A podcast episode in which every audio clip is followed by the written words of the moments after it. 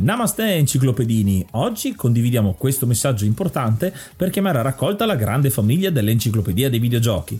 È passato ormai qualche anno dalla nascita del progetto e per continuare a creare contenuto abbiamo tanto bisogno di voi. Il computer con il quale realizziamo tutto il materiale dell'enciclopedia dei videogiochi, dal podcast alle grafiche, ai video, alle dirette, eccetera, dopo 12 anni di onorato e fedele servizio ci sta abbandonando con una rapidità preoccupante che ha reso quasi impossibile continuare a creare contenuti. Quindi, se volete, potete contribuire dandoci una mano andando su enciclopediadeivideogiochi.it e cliccando supporta il progetto. Ogni donazione ci permetterà di sostituire l'attrezzatura fondamentale e necessaria a tenere viva l'enciclopedia. Crediamo che l'unione faccia la forza ed in questo momento ne abbiamo proprio bisogno. Da 5 anni cerchiamo di regalare emozioni, condivisione, informazione su un tema a tutti noi tanto caro, i videogiochi. Grazie a voi potremo continuare a farlo senza il rischio di dover fermare tutto il nostro malgrado.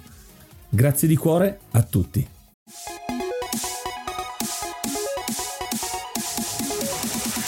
Namaste e benvenuti ad un episodio bonus dell'Enciclopedia dei Videogiochi. Io sono Yuga. E io sono Ace ed il podcast di oggi è il sesto episodio, il primo in realtà della seconda stagione di Elf Points, una rubrica che vi è piaciuta tantissimo e quindi la facciamo ritornare. Questa nuova stagione si concentrerà di più sui risvolti psicologici legati al mondo dei videogiochi, dalle sue applicazioni alle sue controindicazioni. Ma noi come sempre siamo solo dei videogiocatori, per questo abbiamo invitato come compagno di viaggio questa volta Sebastiano di Neuropsycho Gaming, che è uno studioso appunto di neuroscienze, appassionato videogiocatore, che ci darà una mano a navigare nei meandri di questo argomento. Benvenuto Seba! Grazie ragazzi, è un piacere essere qui con voi e soprattutto sono molto felice di poter parlare di questo argomento a cui tengo veramente tanto. Ecco, rispetto alla prima stagione dove ci siamo occupati di più dei risvolti fisici e degli effetti del gaming come forma di sport, quindi con i videogiocatori atleti, in questo caso parliamo più dell'argomento psicologico, quindi con i vari disturbi e le conseguenze che possono scaturire dall'uso dei videogiochi, ma anche gli effetti benefici. Sì, una cosa che abbiamo anticipato un po' nella scorsa stagione parlando con Paolo era i disturbi che ci sono a livello proprio psicofisico, ma più fisico, vero e proprio, proprio muscolare, eccetera, eccetera. Qua vogliamo più andare nel dettaglio parlando di quella che è la cura, la salute mentale e effettivamente cosa succede a noi videogiocatori quando videogiochiamo e quali sono le varie correlazioni. E quindi Seba, qual è questa correlazione che c'è tra videogiochi e benessere mentale? Ce ne vuoi parlare? Sì, assolutamente. È qualcosa che qualunque videogiocatore può osservare già da solo, perché i videogiochi per noi appassionati comunque migliorano il nostro umore e ci aiutano magari a uh, diminuire l'ansia, è comunque una, un'attività piacevole che ci aiuta anche in periodi di difficoltà. E sostanzialmente da questa osservazione poi i ricercatori hanno provato a testare questa possibilità e quindi sono usciti molti studi, ci sono stati tantissimi studi, soprattutto nell'ultimo ventennio, che hanno provato proprio a testare sperimentalmente la possibilità che i videogiochi possono aiutare in qualche modo il nostro benessere mentale. Questo anche perché ci dicevi prima fuori onda che c'è anche un aumento negli ultimi anni di questi disturbi che molto spesso non hanno la possibilità di essere curati per mancanza appunto di risorse e in questo caso la tecnologia dei videogiochi con questi studi può essere un'arma in più, una, una cura in più per questi disturbi. E quindi la cosa interessante è anche l'uso di questi videogiochi creati per svago che però in questo caso hanno un risultato concreto. Sì, sì, guarda, dici, dici benissimo. Purtroppo c'è questo gap importante molto spesso tra eh, la presenza di un disturbo mentale o comunque una diagnosi di disturbo mentale e poi l'accesso al trattamento. C'è questo famoso documento dell'Organizzazione Mondiale della Sanità che mostra come purtroppo in tutti i paesi del mondo, anche nel momento in cui viene diagnosticato un problema di salute mentale, poi magari non si arriva effettivamente al trattamento, c'è un problema di accesso, magari ci sono limiti anche economici. E in questo senso il videogioco, come dici bene tu, può rilevarsi proprio un vero e proprio alleato, quindi ci può essere questo aiuto, quindi possiamo utilizzare qualcosa che in realtà utilizziamo spesso perché è una cosa che ci piace anche a questo scopo. Io sto pensando anche proprio come medium medium eh, rispetto a un film, a un libro, beh, un libro ancora ancora, ma ciascuno agisce in maniera diversa sull'organismo, sull'individuo, insomma, che lo apprezza. Il videogioco ha quel qualcosina in più di interattività che può essere ancora più potente, no? Come strumento, che ne dici? Assolutamente, assolutamente sì. Diciamo che il videogioco è una forma di stimolazione, soprattutto a livello cerebrale, come non ce n'è. Come tu hai citato bene altri medium, come per esempio i libri, ma anche i film, sono sì una stimolazione per il cervello, per l'organismo, però sostanzialmente sono una stimolazione passiva. Invece nel videogioco tu sei attivo nel provare, diciamo, a intervenire e in più il videogioco ha anche l'aspetto motivazionale, quindi attiva anche la motivazione, tu sei motivato ad agire e questo mette in moto, innesca comunque delle stimolazioni, delle attivazioni a livello cerebrale e poi anche a livello biochimico. Questo mi pare di capire anche non solo come cura una volta che i sintomi eh, di questi disturbi si sono manifestati, ma anche proprio come prevenzione. Quindi un uso di videogiochi diminuisce la possibilità di soffrire di queste patologie migliorando l'umore delle persone. Sì, sì, ce ne sono, ce ne sono tante prove di questa, di questa possibilità che il videogioco quindi venga utilizzato in maniera preventiva per proteggere. Diciamo che abbiamo avuto durante la pandemia questa bellissima prova con questa campagna che è stata lanciata dall'Organizzazione Mondiale della Sanità, che è stata la campagna Play Apart Together, in cui si è eh, in qualche modo stimolato le persone durante il lockdown a videogiocare, a dedicarsi ai videogiochi perché appunto si è già compreso come i videogiochi sono un'attività che in qualche modo può proteggere, ecco, può aiutare, può sostenere il nostro benessere mentale. In più, in questo senso vorrei citare uno studio molto recente, credo il 2020, che è stato condotto da tre grandi studiosi di questo settore, tra cui anche Andrew Ciblischi, che è proprio uno degli esponenti più importanti, ed è uno studio molto interessante perché ha coinvolto due software house importanti, che sicuramente conoscerete, che sono Electronic Arts, EA, e eh, Nintendo Europe, che hanno dato la possibilità ai ricercatori di avere i dati telemetrici dei videogiocatori, quindi sapere i tempi di connessione e anche ha dato la possibilità di mostrare dei, ai videogiocatori stessi dei questionari, delle autovalutazioni sul proprio benessere mentale. È stato uno studio che ha avuto un campione di soggetti molto molto ampio e il risultato è stato appunto che si è mostrata questa correlazione positiva tra il tempo passato sui videogiochi e il benessere mentale, quindi sostanzialmente più tempo passi sui videogiochi migliore il tuo benessere mentale. Interessante perché ci sono studi e cominciano ad esserci degli studi veri e propri e sempre di più che vanno proprio a giustificare, a dare importanza a questi videogiochi. C'è specificato che giochi sono stati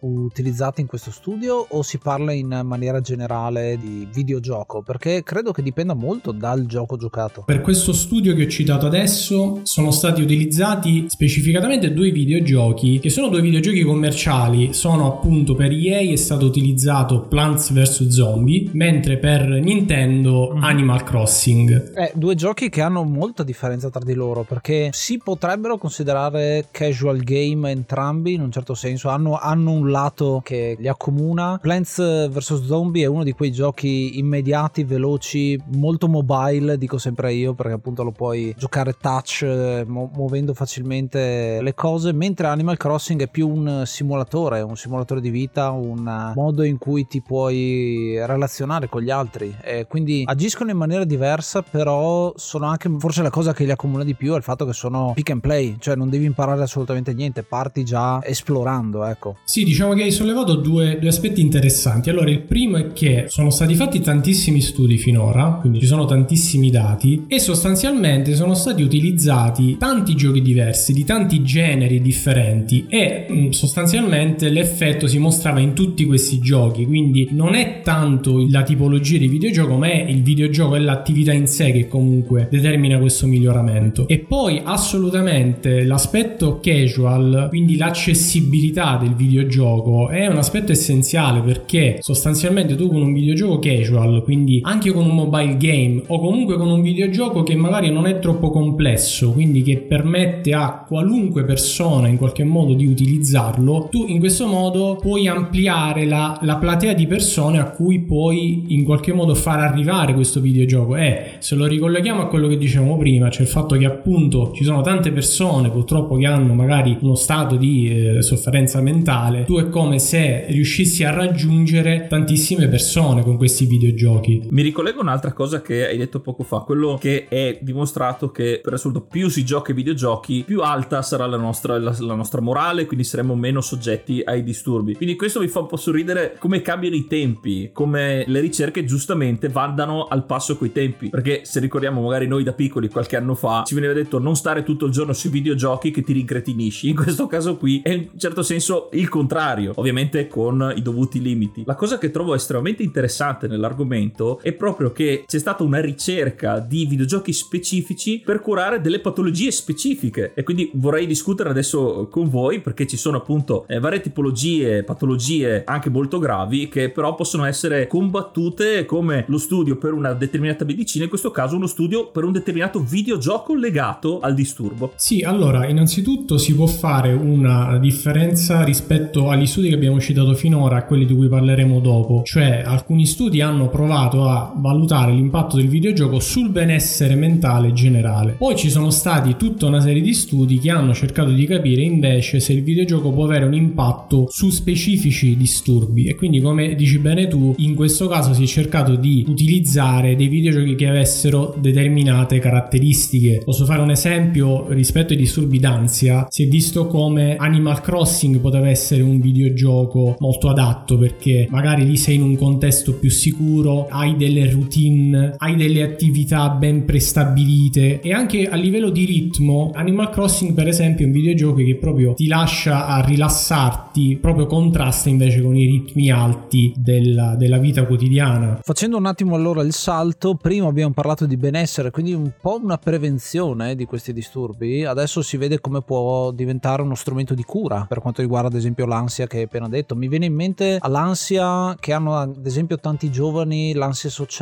il relazionarsi con le altre persone, la, la fobia proprio anche di, di avere contatti con le persone, mettere uno schermo davanti può essere già un ottimo contrasto, ovviamente è in quel caso lì un non gli facciamo provare ansia, non è una cura vera e propria, ma magari può aiutare a, a conoscersi meglio con questo tipo di giochi, appunto. Hai citato un gioco in cui effettivamente poi le relazioni le vai a creare. Ad esempio mi viene in mente col fatto che i giochi sono tanto multiplayer, eccetera, eccetera, cosa succede ad esempio con la realtà virtuale? La realtà virtuale è, diciamo, la nuova frontiera tecnologica. Questo lo vediamo noi anche da appassionati videogiocatori, sappiamo che tutte le software house in qualche modo ci stanno un po' puntando. Ed anche negli studi, soprattutto per quanto riguarda l'ansia, eh, ci sono molti studi che stanno testando la possibilità di utilizzare proprio la realtà virtuale per la gestione dei disturbi d'ansia in qualche modo come forma di aiuto. La cosa interessante è che proprio qui in Italia c'è un team di ricerca che si sta occupando di, questa, di, questo, di questo tema. Un esponente importante è Giuseppe Riva, che è un docente dell'Università Cattolica di Milano, che sta studiando l'applicazione della realtà virtuale per il trattamento di alcune forme di disturbi d'ansia, tra cui le, le fobie, che sono sostanzialmente dei disturbi d'ansia molto specifici, si ha proprio questa paura immotivata per alcuni elementi, o proprio quello che citavi tu, Ace, cioè l'ansia sociale, che è in sostanza questa paura di relazionarsi con gli altri e di vivere situazioni sociali. Il presupposto teorico di questo Giuseppe Riva, di questo docente, è che in sostanza il problema nel disturbo d'ansia è soprattutto simulativo, cioè la persona in sostanza immagina nella propria testa la situazione che vivrà in futuro, fa una sorta di simulazione. Quindi un esempio sulla fobia, eh, ho la fobia dei serpenti perché mi immagino che mi stanno mordendo. È iniziato maggio, quindi aggiorniamo l'elenco e ringraziamo l'hard mod Cry King e i normal mod Rick Hunter, Groll, Don Kazim, Lobby Frontali, D-Chan, Blackworm, Stonebringer, Baby Beats, Belzebrew, Pago, Strangia, Numbersoft, Sballu 17, LDS, Brontolo 220, Dexter, The Pixel Chips, Ing Bastard, Vito M85, Noobswick, Appers, Vanax Abadium e Nikius 89. Se vuoi entrare anche tu nel gruppo dei mecenate vai su enciclopedia dei videogiochi.it, clicca supporta il progetto e tramite la piattaforma Coffee potrai avere accesso ai nostri video backstage, allo store e anche al feed podcast senza pubblicità. Seguici anche su Instagram at Enciclopedia dei Videogiochi, lì ci sono tantissimi contenuti tra cui le live del mercoledì. E anche su Threads dove potete ascoltare e guardare i testi scritti da Ace. Perfetto, sì perfetto, si immagina diciamo in questa situazione ipotetica e quindi eh, ipotizza che avverrà questa cosa, che qualcosa andrà storto e questo sostanzialmente genera ansia. E questo meccanismo sembra innescarsi in praticamente tutti i disturbi d'ansia anche se in modo modo diverso. Ora, il protocollo terapeutico che utilizza la, la VR ha proprio questo scopo, ha proprio lo scopo di interrompere, diciamo, questo meccanismo. Come fa questa cosa? Andando proprio a presentare una situazione virtuale, in realtà virtuale appunto, in cui il soggetto si vede in grado di affrontare questa specifica situazione. E in questo modo, questa è l'ipotesi degli, degli studiosi, va a cambiare un po' lo schema cognitivo, la rappresentazione che la persona ha di questa situazione. Quindi ti toglie quella che è la miccia, diciamo, che, che innesca l'ansia in quel caso. Ci si prova a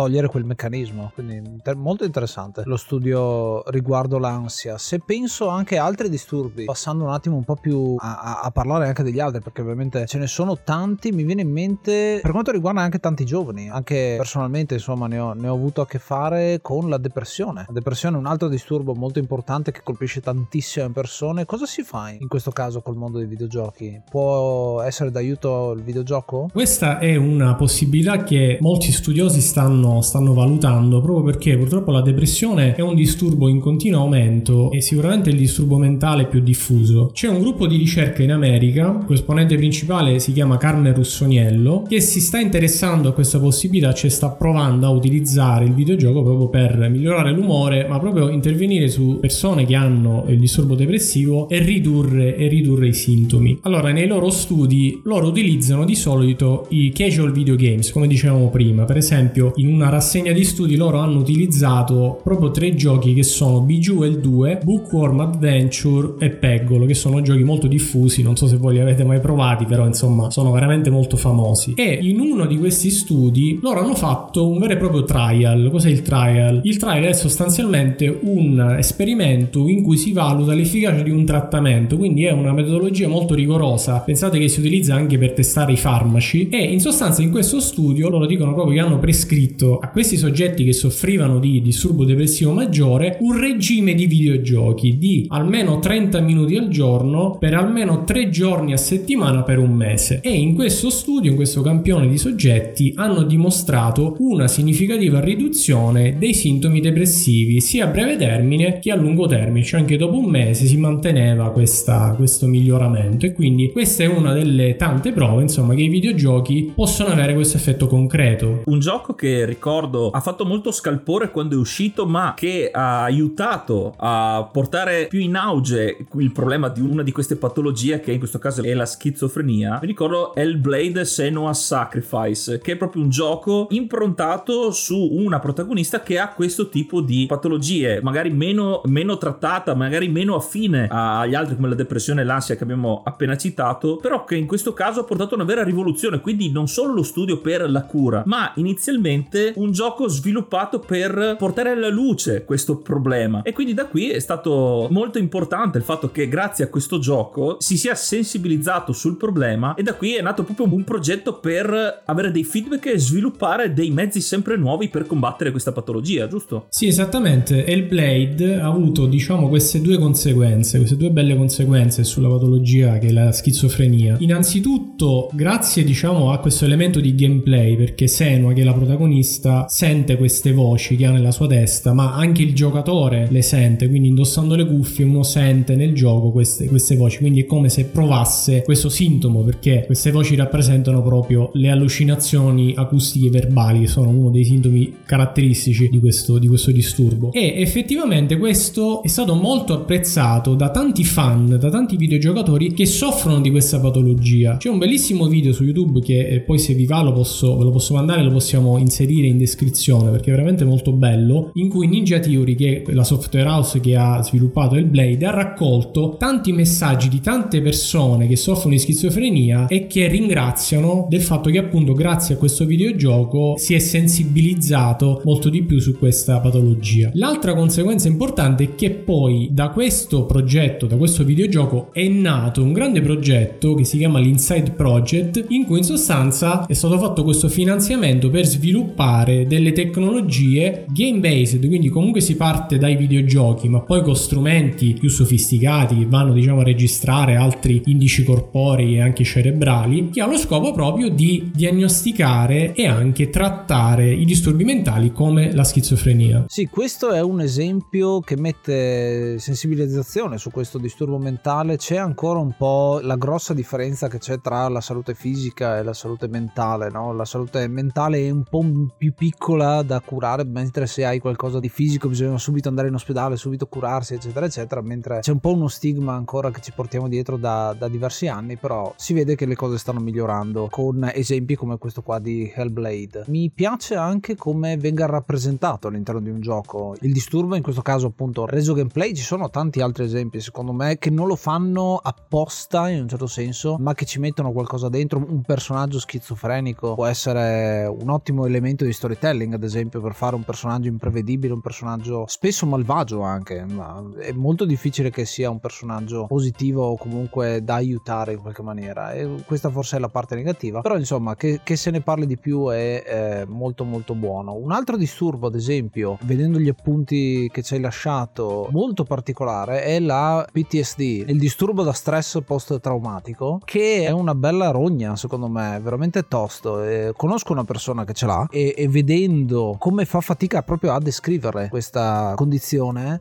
mi fa molto pensare, ecco, mi ha fatto molto pensare e mi fa piacere insomma che ci sia in qualche modo anche qualcosa per aiutare questo tipo di disturbo, no? Allora sì, il PTSD è sicuramente un disturbo molto complicato e chi ne è affetto comunque soffre di, di varie problematiche, tra cui quello più, più diciamo più fastidioso sono i flashback che sono questi ricordi intrusivi dell'evento. Cioè la persona purtroppo in maniera incontrollata sperimenta questi flash questi, questo riaffiorare dell'evento che non può controllare non è proprio volontario. Alcune ricerche alcuni trial esattamente come diciamo prima per la depressione anche in questo caso sono stati fatti dei trial hanno introdotto insieme agli altri trattamenti un videogioco proprio per contrastare questi ricordi intrusivi. Solo che se io vi dicessi qual è questo videogioco, poi l'avete letto dagli appunti, però è sorprendente proprio il fatto che hanno utilizzato questo, cioè un po' inaspettato. In effetti il videogioco che è stato usato è Tetris. Questo perché sostanzialmente pare a livello teorico è stato ipotizzato così che questi flashback emergano da una anormalità della memorizzazione dell'evento in sé che viene memorizzato sotto forma soprattutto visuale e spaziale, quindi va nella nostra memoria visospaziale. Il Tetris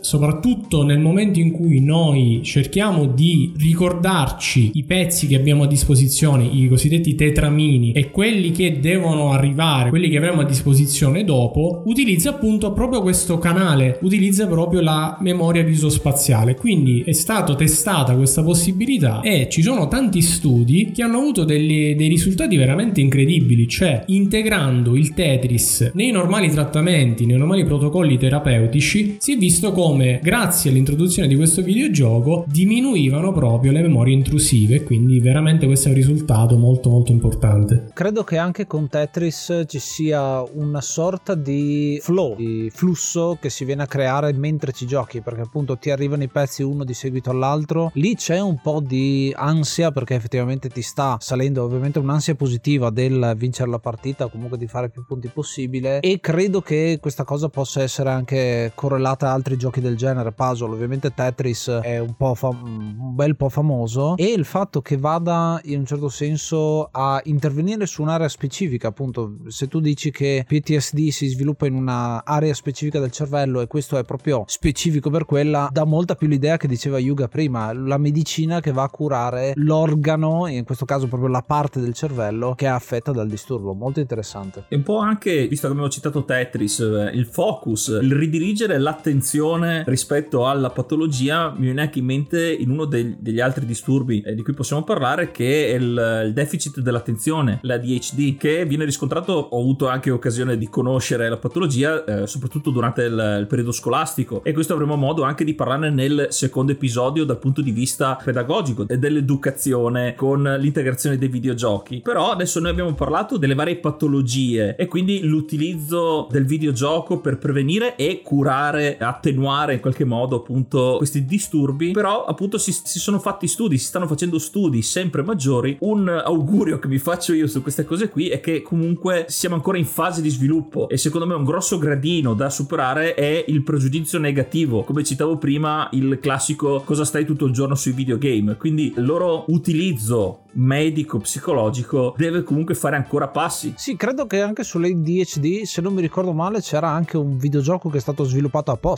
giusto? Sì, questo videogioco si chiama Endeavor RX. C'è stata questa notizia molto importante per i videogiochi proprio per quello che stava dicendo prima Yuga, cioè sul riconoscimento dei videogiochi anche in, nell'ottica della salute mentale. A giugno del 2020 la FDA, l'Agenzia per il Farmaco americana, ha dichiarato proprio questo videogioco come trattamento medico riconosciuto per trattare proprio il disordine dello sviluppo che è conosciuto come deficit d'attenzione, cioè la DHD. Quindi questo è stato sicuramente un riconoscimento importante perché un videogioco per la prima volta, è stata la prima volta nella storia, è stato riconosciuto come effettivamente un trattamento medico. Però io mi vorrei collegare un attimo a questo concetto per eh, specificare una cosa, perché è giusto chiarirla. Allora, diciamo che quando siamo di fronte a un disturbo mentale, i trattamenti cosiddetti di prima linea sono il trattamento farmacologico e il trattamento psicoterapico, cioè la psicoterapia. È giusto per chi ci ascolta anche dare comunque la giusta informazione e a questi che bisogna rivolgersi, bisogna rivolgersi ovviamente ai professionisti sanitari e quindi in qualche modo fare affidamento su di loro. Il modo con cui il videogioco si può inserire e piano piano si sta inserendo effettivamente nella salute mentale, nel trattamento dei disturbi mentali è sicuramente un affiancamento, cioè il videogioco secondo me diventerà piano piano un co-trattamento che andrà proprio ad affiancarsi a questi due, quindi al trattamento farmacologico e a quello psicoterapico, soprattutto per il fatto che va ad intervenire in una maniera diversa perché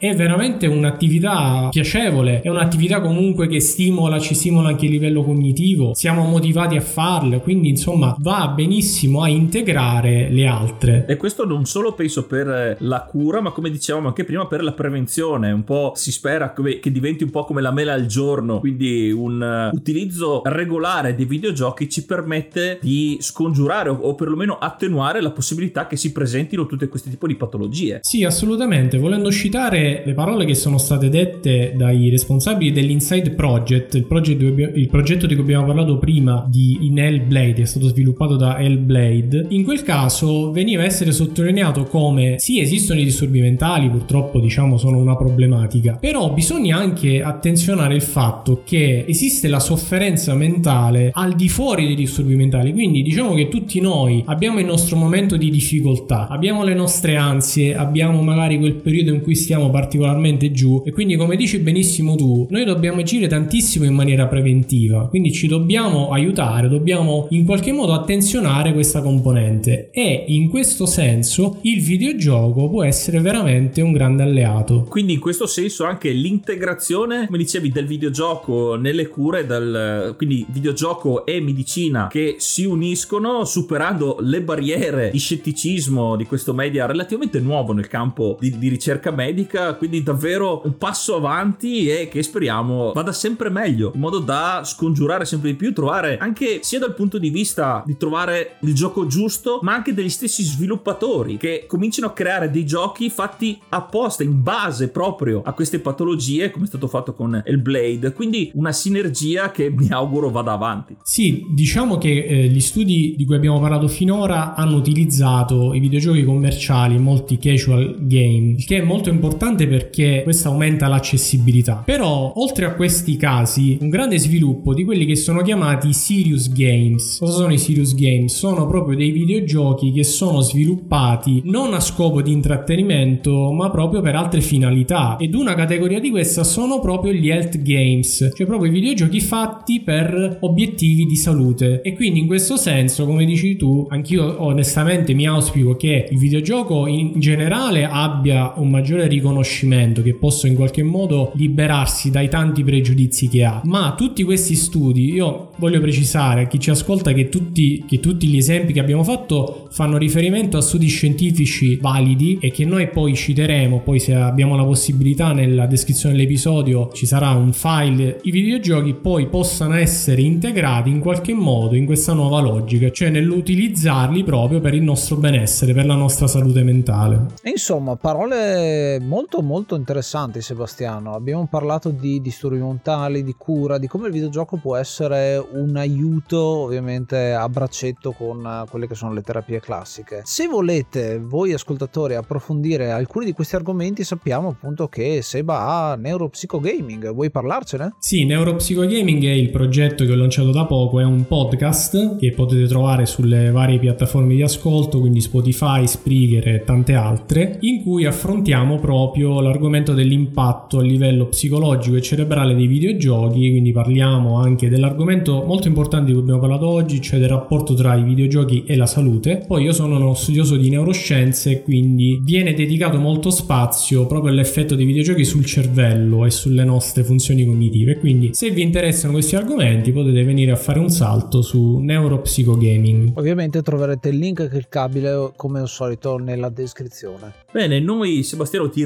ringraziamo per gli interventi in questo primo episodio della seconda stagione di Health Points e noi ascoltatori ci riascoltiamo per il prossimo episodio che parlerà di pedagogia e dell'utilizzo dei videogiochi a scopo educativo. Mi raccomando, ascoltate l'enciclopedia dei videogiochi. Io sono Yuga. Io sono Ace. E io sono Sebastiano. Namaste and be brave.